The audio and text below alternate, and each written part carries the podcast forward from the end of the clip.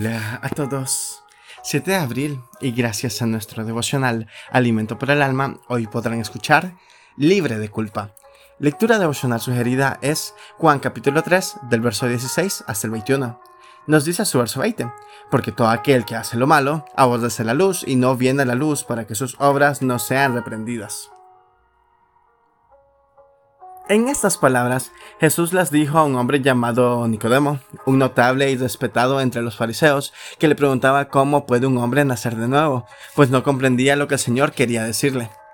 De esta manera se desarrolla la conversación entre los dos, en la cual Jesús le explica acerca del amor de Dios para con todos, entregando a su Hijo para volver salvar a la humanidad.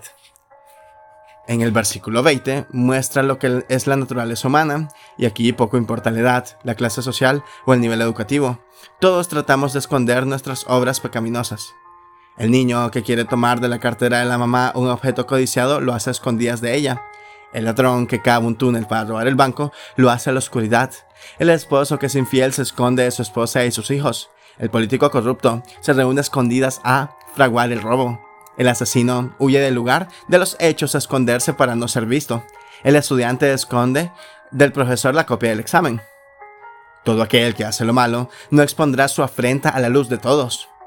¿Cuántas cosas indebidas ha hecho usted que aún están ocultas porque nadie más las conoce, pero se sigue sintiendo culpable y sin libertad debido a ese pecado escondido?